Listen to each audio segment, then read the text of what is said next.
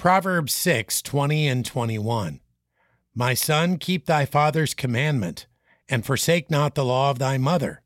Bind them continually upon thine heart, and tie them about thy neck. Sons and daughters, fathers, mothers, and indeed all of us need reminders. God often makes it clear that His Word must be kept close, near enough for us to be reminded daily. The commandments of parents are to be kept close as well, committed to heart, and even worn about the neck. It is the wisdom of God, passed down by parents, that must be cherished enough, deemed important enough, to keep close at hand. The act of memorization is not worthwhile merely as a religious exercise. The quick recall of God's Word is a utility to be employed in times of trouble or a guide when decisions must be made.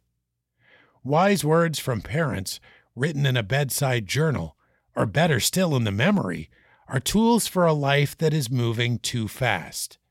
These words have need to be bound and tied, for we too often forget. Some work must be done to prepare these reminders, but the effort is worth it.